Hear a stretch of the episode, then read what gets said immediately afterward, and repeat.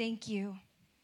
Thank you that we do not have a high priest who's unable to sympathize with our weaknesses, but that you've been tempted in every way as we are, and yet you lived a perfect, sinless life. You are the good shepherd who laid down his life for his sheep. Praise you, Lord. You bore our sins on the cross so that we might die to sin and live in righteousness. By your wounds, we have been healed. We are your children now, those who've believed, and our hope is in you. Your righteousness is righteous forever.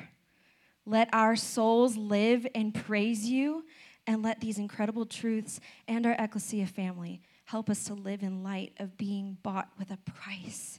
We celebrate the day you rose from the grave and showed all creation and all evil that death has no say. Our enemy has been conquered. We look forward to your coming again with great anticipation as your bride. Jesus, come, make your face shine upon your servants and friends. Oh, how we love you. You have risen indeed.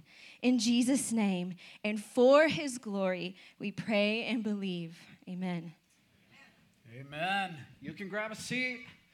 Welcome, welcome. My name is Pastor Justin, and it's a joy to be with you guys. If you're a guest here, thanks for coming. This is our first Easter in our new home, and we're getting settled in well. It's a joy to be able to sing and celebrate the celebration of Easter, where we get to celebrate the resurrected Christ. And as Charles Spurgeon, the famous Baptist preacher of the 1800s, said, the memorial of Christ's death is actually a festival, not a funeral. And we're to come to the table with gladsome hearts and go away from it with praises. Why? Because Jesus is risen and Jesus is alive, and this news should change us forever. I want to ask you a question this morning. Have you ever received news or experienced something that changed your life forever? Something so great, so grand, or maybe actually even something so tragic that you couldn't help but do something. A message that forced you to get up and do something, that you had to make a change, that you had to take action. Something that caused you to get up from your seat and you go, I got to respond. I remember there's been a lot of events in my life. I remember my sweet wife saying yes when I asked her to marry me. That changed my life.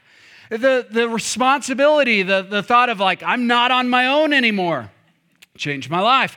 I remember taking my first ministry position at a church in Texas. It seemed too good to be true.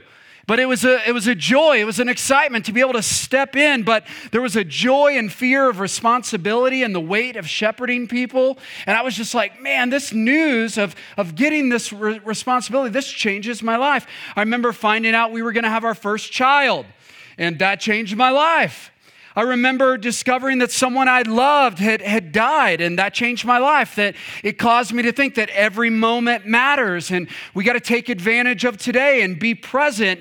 And there's certain events and certain areas of news that change us. And when we hear that news, we got to respond to that news. And the news of the resurrected Christ does just that. We cannot hear the news of the resurrected Christ and do nothing. It demands a response. And so that's what we're going to do today, is we're going to respond to the news of the resurrection. I recently heard a story of an unclaimed lottery ticket in Maryland. Now, this disclaimer, don't go play the lottery, all right? Don't gamble your money away. But I think this illustration illustrates what I'm trying to accomplish here today.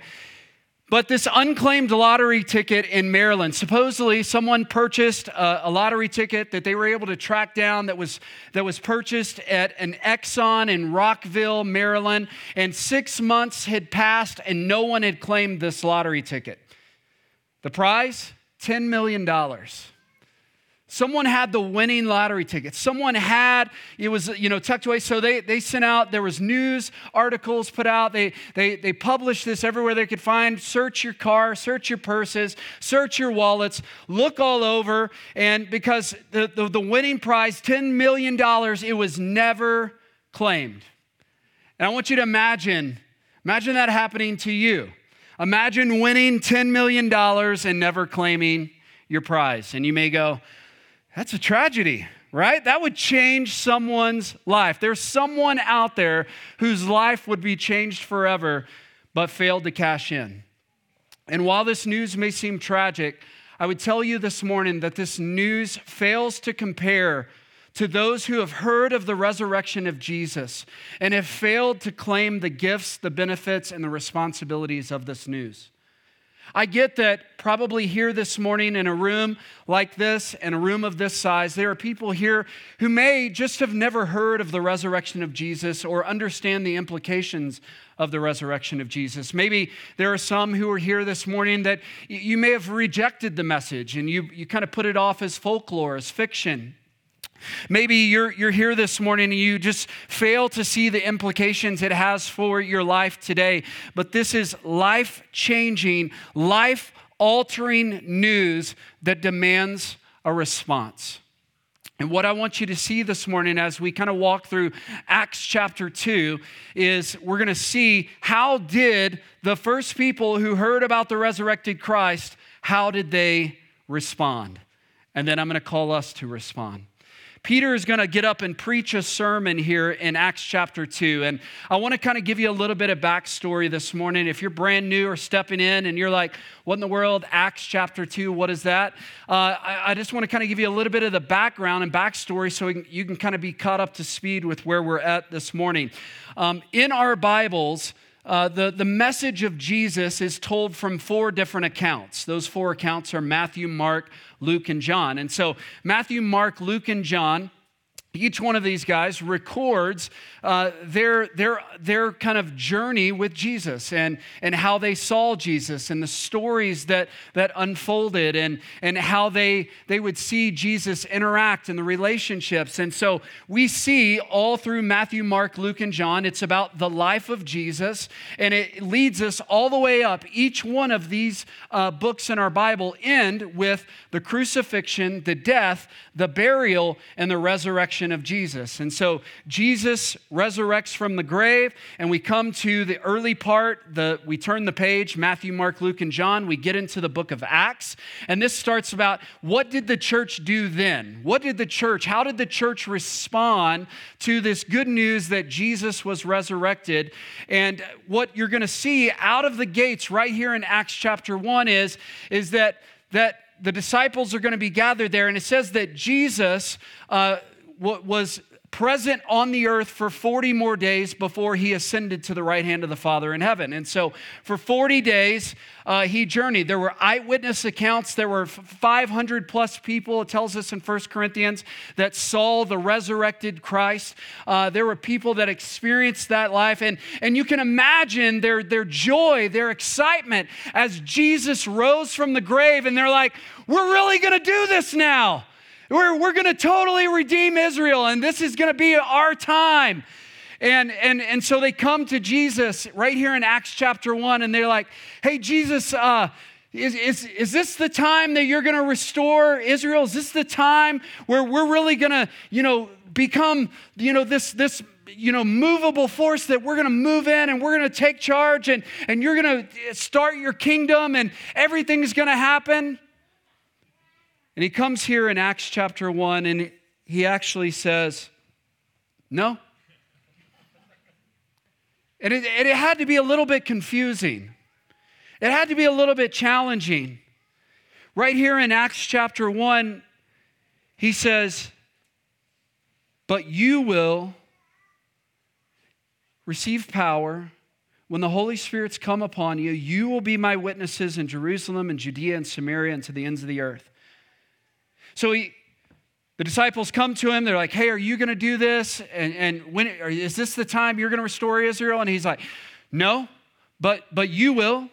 You will be my witnesses. You will be the person. You will be the people. You will be the church that takes this good news of the resurrection of Jesus. You're going to be this one who takes this good news and sees it spread throughout the entire world. Now, if you don't know much about the disciples, you wouldn't have high hopes or expectations for this group of men. When we read back in Matthew, Mark, Luke, and John, their journey with Jesus, they denied Jesus, they doubted Jesus, they fought and argued about who should be the leader. They failed to carry out many of the responsibilities that they were given. They were fearful.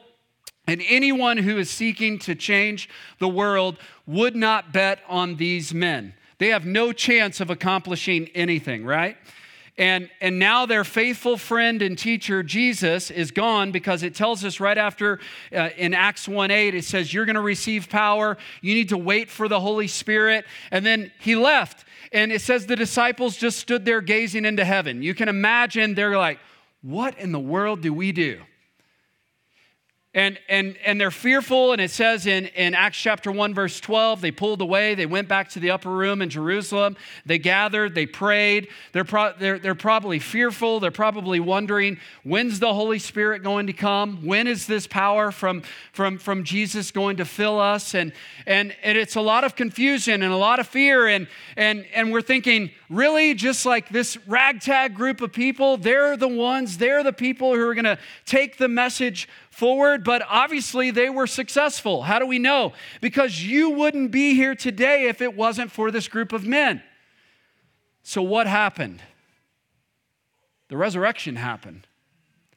The resurrection happened, and here's what it caused. First thing, the resurrection led to change. The resurrection led to change. See, these people who were close to Jesus, who had received the news of the resurrected Christ, they were changed forever. They were impacted by this good news of Jesus, and they're ready to go. But Jesus tells them to wait in Acts chapter 1, verse 4. He says, do not depart Jerusalem, but wait. And for 10 days they waited. Now, I don't know about you, some of you, and myself included, I struggle with the hour of prayer. Okay? These guys were meant to huddle up for 10 days. They huddled up for 10 days waiting for the promise of the Holy Spirit. Jesus said, you're going to be my witnesses. You're going to carry out this work. I'll see you later. They stood gazing into heaven, and it's like they're told to wait. I think Pastor J.D. Greer, we've been walking through a book together as a church called Jesus Continued, and he actually says this. He said, every person on the earth at this time needed to hear the gospel, and these are the only guys in the world who knew anything about it. Some of the disciples had to be type A. Can't you just hear them murmuring under their breath? Like, oh, wait, but there's a world of great need out there, and it's getting more lost by the moment. We need to raise money now. Matthew, take up an offering. Peter, write some sermons. John, write a book. James, organize a pastor's conference. Thomas, get to work on an apologetics manual. And regardless of what they may have thought, however, they did what Jesus told them to do. They waited. For 10 days, they did absolutely nothing about thousands of unreached people groups languishing without the gospel, millions of people in slavery, and thousands of orphans in need of adoption. What did they do? They waited. They waited for the Holy Spirit. And when the Holy Spirit came upon them, it changed them. How do I know? Because Peter, who we read about in the gospel accounts, was just like pages before, was just denying Jesus, running afraid, and Peter is now going to step up boldly as the leader and is about to preach the sermon of a lifetime, all right? This is like the sermon that we as preachers like dream about preaching, okay? We want to preach this type of sermon. And in Acts chapter 2, verse 14 through 15, Peter starts his sermon and he says this, but Peter, standing with the 11, lifted up his voice and addressed them, men of Judea and all who dwell in Jerusalem, let this be known to you and give ear to my words, for these people are not drunk. Now, here's the deal. Any sermon that starts out with these people are not drunk is about to be the best sermon ever, right?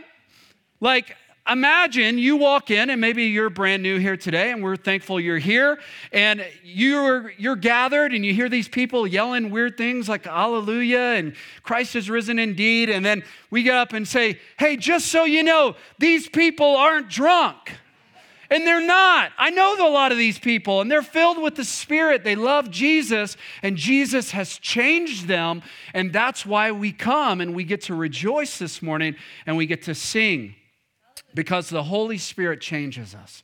In Romans chapter 8, verse 11, it says, if the Spirit of him who raised Jesus, so the very Spirit that raised, the power that raised Jesus from the dead, it says, it dwells in you.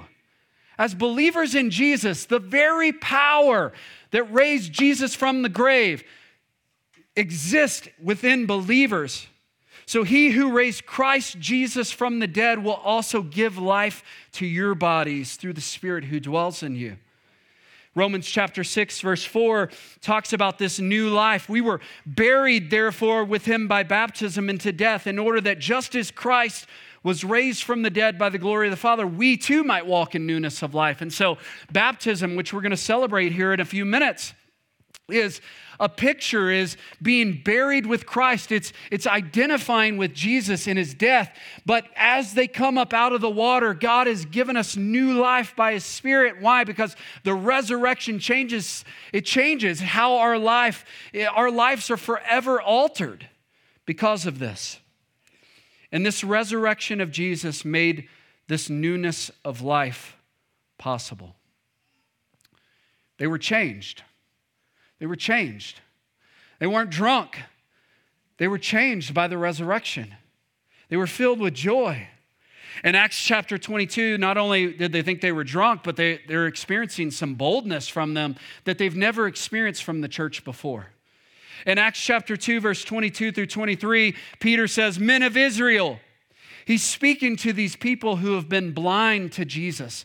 Jesus has walked the earth, and they didn't see him. They didn't recognize him as the Son of God, as God made flesh, as God, the person, the Messiah, the Savior, Lord. They didn't recognize him. They were blind to that. And he speaks to these blind fellows and says, men of Israel, hear these words.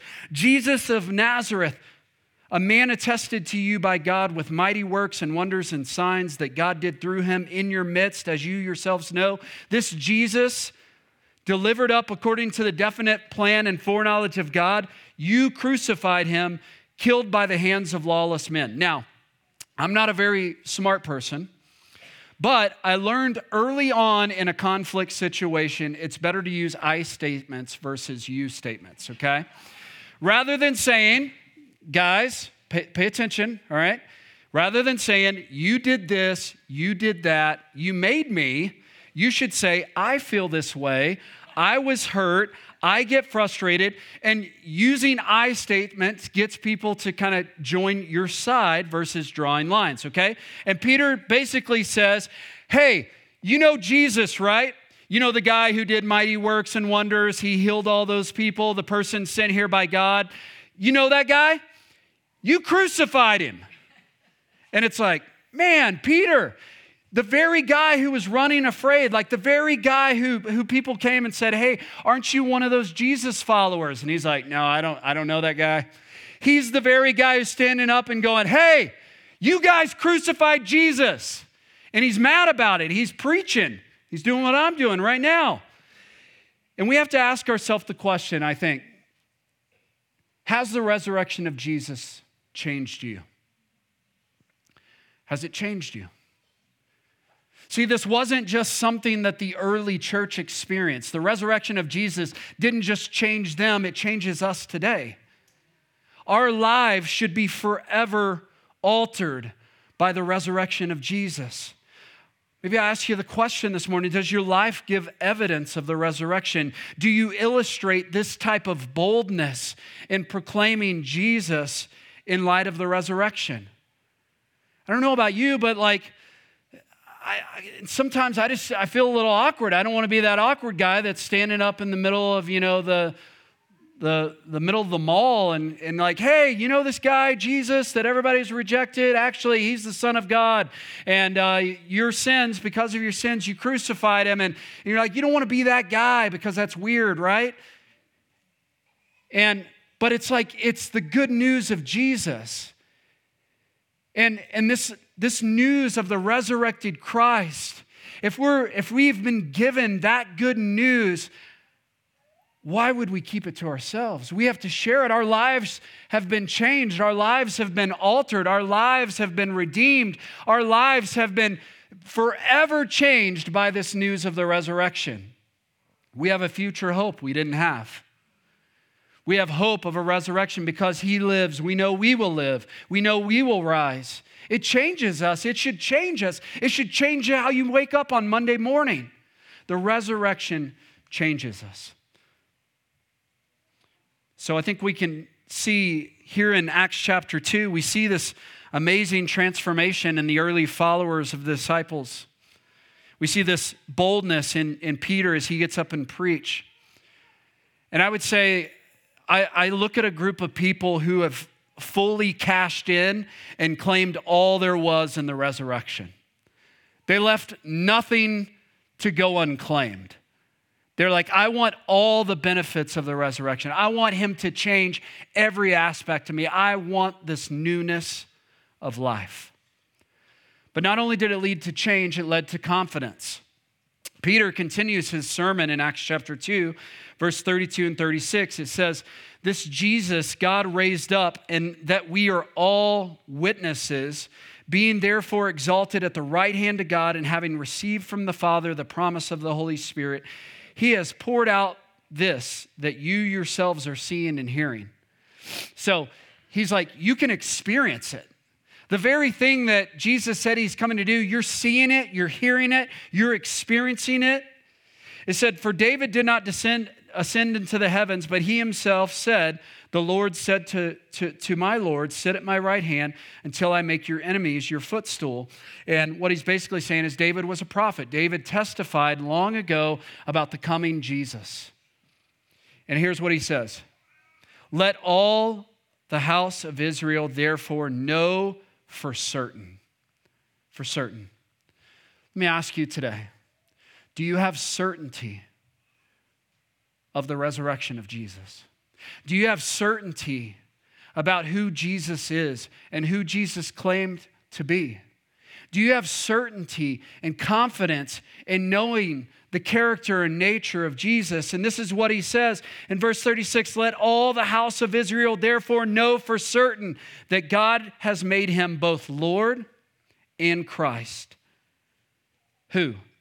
The Jesus whom you crucified. You may ask, certain of what? And this should give us evidence, and this should really move us. The resurrection gives us confidence that Jesus is God. Why? Because Jesus claimed to be God. And, you know, some people, myself included, we make outrageous claims at times, right? It's like, oh, I'm going to do this, and I'm going to accomplish this, and then we really can't, like, stand behind it. We can't really back it up. It's like we say in Texas, like, all hat, no cattle, right? Like, you look like you play the part, like you got a big cowboy hat, but you don't actually have a cattle. You know, you don't have a ranch. You don't have, that's the story. Jesus has the hat and the cattle. That's what I'm saying. Jesus has it both. Why? Because he made outrageous claims. He said he was God. And that claim right there is outrageous. You got to back that up. You can't just claim I'm God and not act upon that. And so the very fact that Jesus rose from the grave, you know, like none of us have an, you know, like, well, I thought my, you know, third uncle did that one time. Like that's never happened, right? Like resurrected from the grave, this is crazy. This claim, it shows that everything that Jesus said about himself was true. This resurrection should give us confidence in God's forgiveness because Jesus was the perfect sacrifice. And so if you're here today and you're experiencing guilt and shame and condemnation, Jesus came, Jesus gave his life, Jesus was crucified on the cross for the forgiveness of sins. And Jesus rising from the grave shows us that that was God's perfect sacrifice. He gave evidence of that Jesus' gift of giving his life was the acceptable sacrifice. It gives us confidence that we can change, right? That there is a potential in our life by the power of the Holy Spirit that Jesus comes and lives inside us and changes us. That the things that we're struggling with today doesn't have to be our struggle for the rest of our life, that we can be changed. And this resurrection gives us confidence that death isn't the end, that there's a future hope. And maybe you're here and you're going, well, what evidence do I have that the resurrection really happened? I wasn't there. I didn't see it. I didn't experience it. Well, let me give you a few and some things that we have to wrestle with. And I'll just mention 6 this morning. And there's a lot more, and we could spend a significant amount of time talking about evidences of the resurrection. But what Peter is preaching here is he's showing them that this man Jesus, who they crucified, was really resurrected from the grave. And it was that message that was proclaimed to them that caused this change. And so in hopes this morning, I want to give you some evidences of the resurrection so that you would believe, and that in believing, you would give your life to follow Jesus. And so we have to ask the question, if Jesus wasn't truly resurrected, then where's his body? If the early church were to go and make this outlandish claim that Jesus is resurrected from the grave, then the Romans who were holding the tomb under guard, Roman soldiers, were placed at the entrance of the tomb where Jesus' body was laid. You would think that they would just be able to go, and as the church folk are basically making these outlandish claims of the resurrected Jesus, that the Roman officials would say, you crazy people, you silly kids, like, look, right here in the tomb is the body of Jesus. But they couldn't do that. They don't know where the body of Jesus is. And this is what has given us evidence of the validity of the resurrection. A stone was placed in front of the entrance to that cave, that tomb. That stone weighed over 4,000 pounds. And so some people claim that, people would just roll in and they would just move the stone. And, maybe the guards were sleeping. And as they slept, they moved a 4,000-pound stone that was tied and had a Roman seal stamped on it. And under the cover of night, these fearful disciples who are running afraid only hours before and denying Jesus now just have an automatic onset of bravery and decided to go on to accomplish something that was punishable by death, and they're going to move a 4,000-pound stone where Roman soldiers are positioned, and they're going to take the body of Jesus and hightail it out of there. This didn't happen.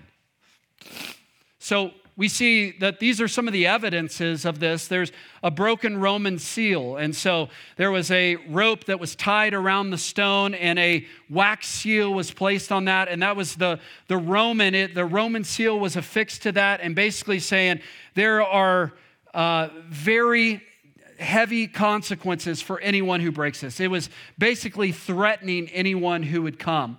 The tomb was empty. The fact that, Jesus' body wasn't there. And so, we have to ask the question, where's Jesus' body? Obviously, the large stone we talked about, 4,000 pounds. And it wasn't just it was rolled aside. All of the accounts of the resurrection of Jesus is the stone was removed. It was put off quite a distance. And so it wasn't like there was a bunch of CrossFitters going in there and taking this stone and all right, let's put it on our shoulders and carry it out. It would have been noisy. It would have been, and there's Roman guards positioned there. Okay, the grave clothes is basically, it tells us that Jesus' body was prepared and wrapped in linen cloths. And these linen cloths, if you were to go and to remove the body of Jesus, I would assume if you're trying to rob someone, you're not meticulous. And it tells us in all the gospel accounts that the grave clothes were neatly prepared and folded. Okay? And like I said, it was just if we're going in to get Jesus, we're going to get Jesus. We're going to grab him on our shoulders. We're going to take off. But he was unwrapped, and those grave clothes were presented. And the gospel account makes this very clear. It makes this picture. Obviously, the eyewitnesses, over 500 people saw them. And they talk, maybe they're hallucinating. Really, 500 people, that's some kind of Woodstock, right? So there's eyewitnesses. And I would say the most, the biggest evidence that we're going to see even today as we see people baptized is that Jesus is still changing lives today. The church has stood the test of time. We continue on. We're the ongoing work that Jesus started 2,000 plus years ago. We are the continuation of that, and lives are still being changed. Lives are being transformed. My life as an 18-year-old was forever changed because of Jesus and because of the resurrection of Jesus. Today, we get to baptize friends. Why? Because Jesus changed their life. Jesus is changing them even now. And so these are some of the evidences that we see. And there's many of us who don't live with that confidence. There's many of us who don't necessarily have that confidence that Jesus rose from the grave. And I would just have you consider the evidence that is there. It takes way more faith to deny the resurrection of Jesus than it does to believe in the resurrection of Jesus. And if he is alive, it changes everything. Paul in 1 Corinthians chapter 15, Paul is pondering if the resurrection isn't real, if the resurrection didn't really happen, he's basically saying then, why are we in danger every hour? Why am I dying every day?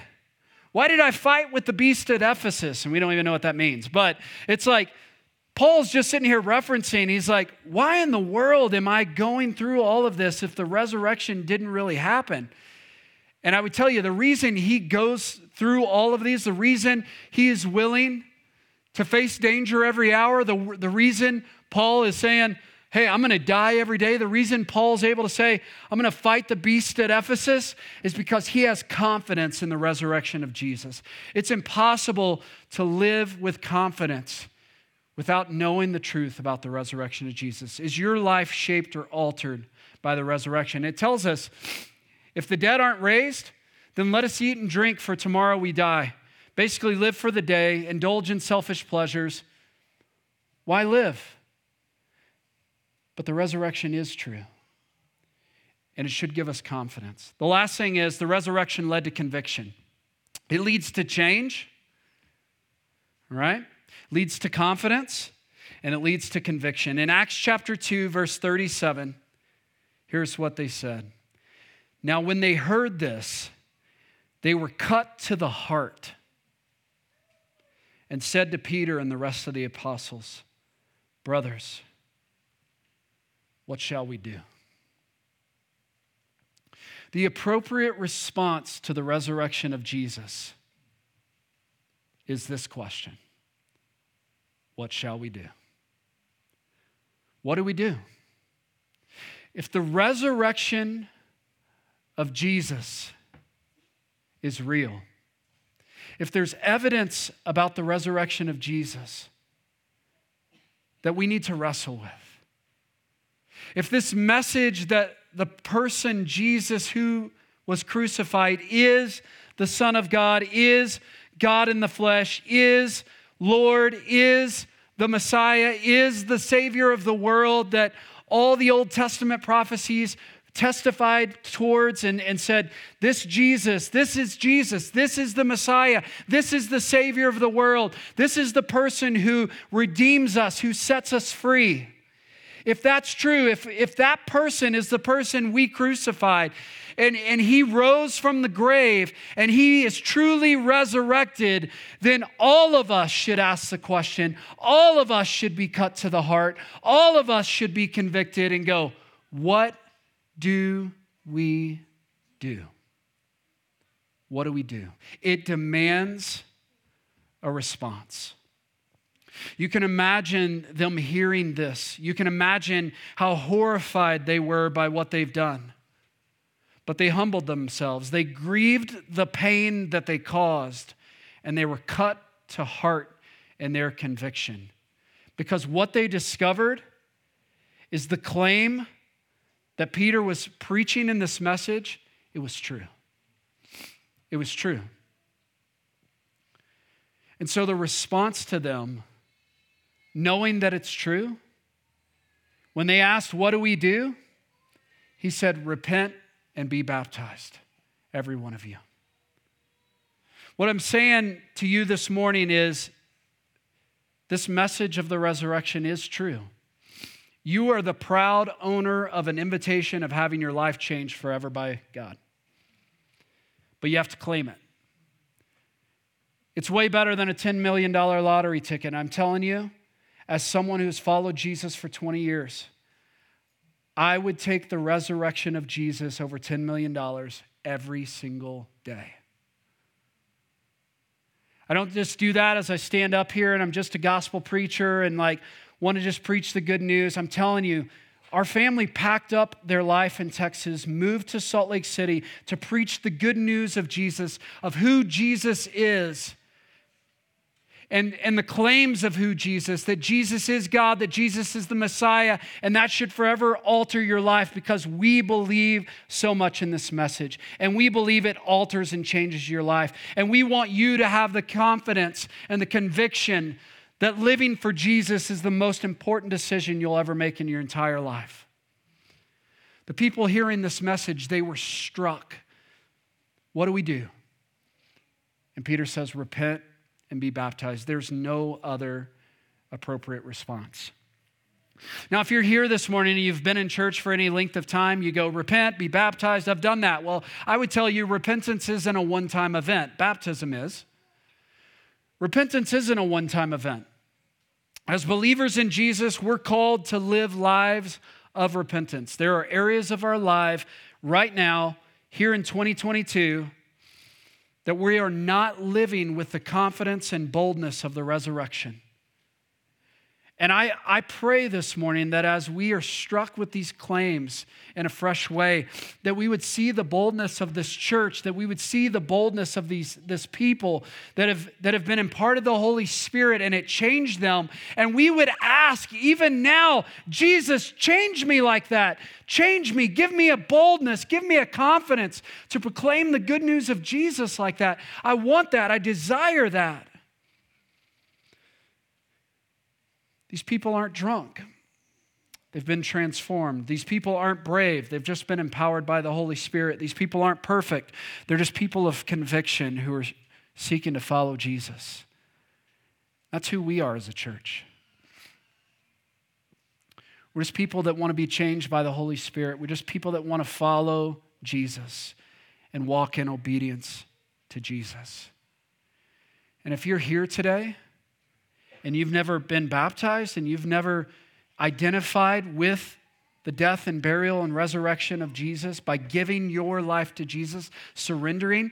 As Peter proclaimed that Jesus is both Lord and Messiah, he's Savior, meaning that he sets us free from our sins, but he's also Lord, meaning we are now called to submit our lives to him. He's the boss, he's the head coach, he's in control. So I surrender my life to him and I put my life in it. I die to myself, I give my life, and that's what we celebrate in baptism. Baptism is a picture of dying to ourselves, dying to our own desires and giving our life and submitting our life to Jesus. And you might ask, why would you do that? Because Jesus commanded us to do that. Jesus commanded us to baptize and to be baptized.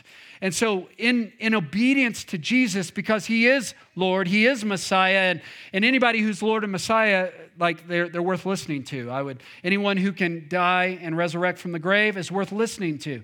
And so this is what he's called us to. He's called us to submit our lives. And maybe you've been a follower of Jesus for years, but there is a surrender that even needs to happen today, that you need to surrender your life to Jesus fresh and anew this morning. I'm not telling you need to be baptized, but you need to look back at your baptism and you need to celebrate that what we get pictured in this horse trough here in just a few minutes is that you're buried with Christ. Your old life has died.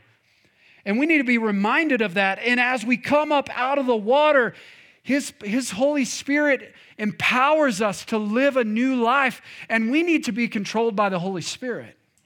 And we need to be surrendered to that. And so I would just even ask you in the next few moments as we respond, I'm going to invite the worship team to come on back up, but I would just ask you even this morning of what aspects of your life need to be altered or changed or surrendered to the Lordship of Jesus this morning. That we need to die to those things. And as we celebrate even in baptism this morning, what is it that you need to die to? Maybe this morning you're confronted in the same way that these people who heard this message, you're confronted with the truth of the message of Jesus, that Jesus is real.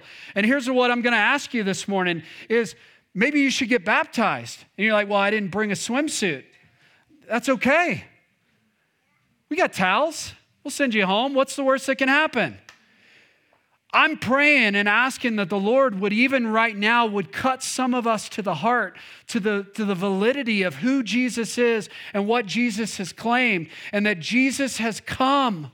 Jesus has given his life. Jesus was crucified. Jesus was buried. He was put in a tomb, and then he rose.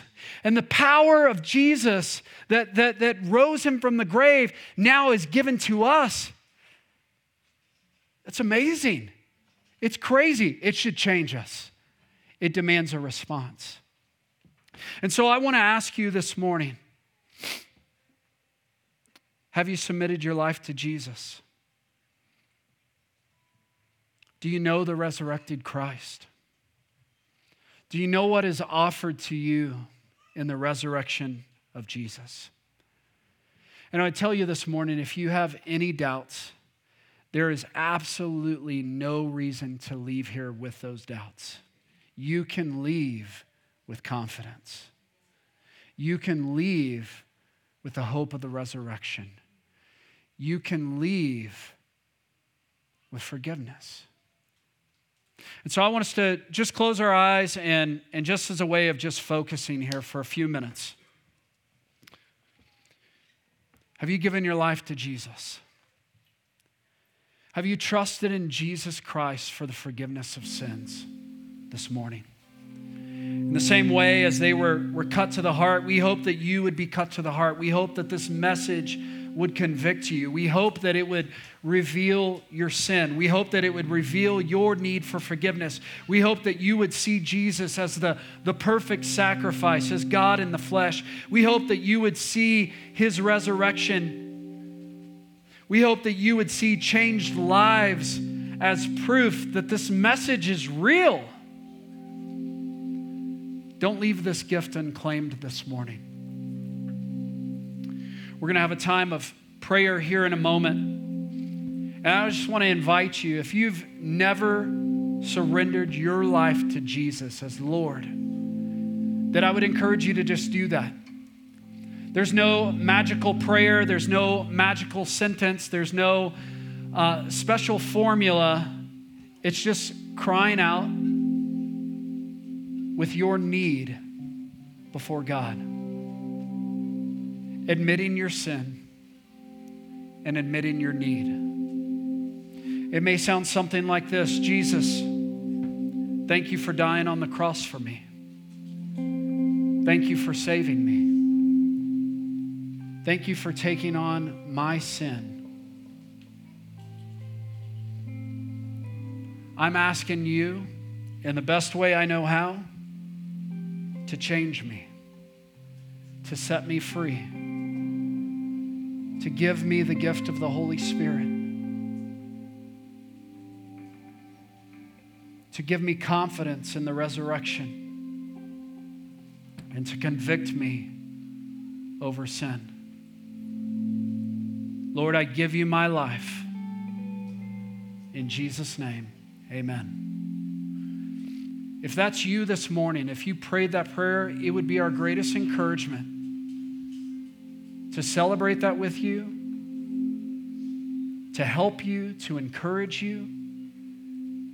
This message of who Jesus is demands a response.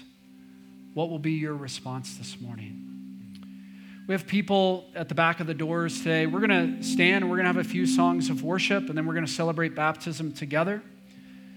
Maybe you're here this morning and you're like, hey, I've given my life to Jesus and I want to be baptized. I would encourage you, I'll be in the back of the room. Come talk to us. If you're here this morning and you've made that decision to give your life to Jesus, we would love to celebrate that with you. Come back and talk to us. We're going to have people stationed in the back of the room. If you have any prayer need at all, big or small, it would be our greatest encouragement and joy to pray for you. We'll be in the back of the room to do that. So, Father, we thank you for this morning. We thank you for this time of celebrating the resurrection. This message demands a response, and I pray in the next few moments that each of us would respond, that you would change us, that you would give us confidence and boldness, and that you would convict us. In Jesus' name, amen.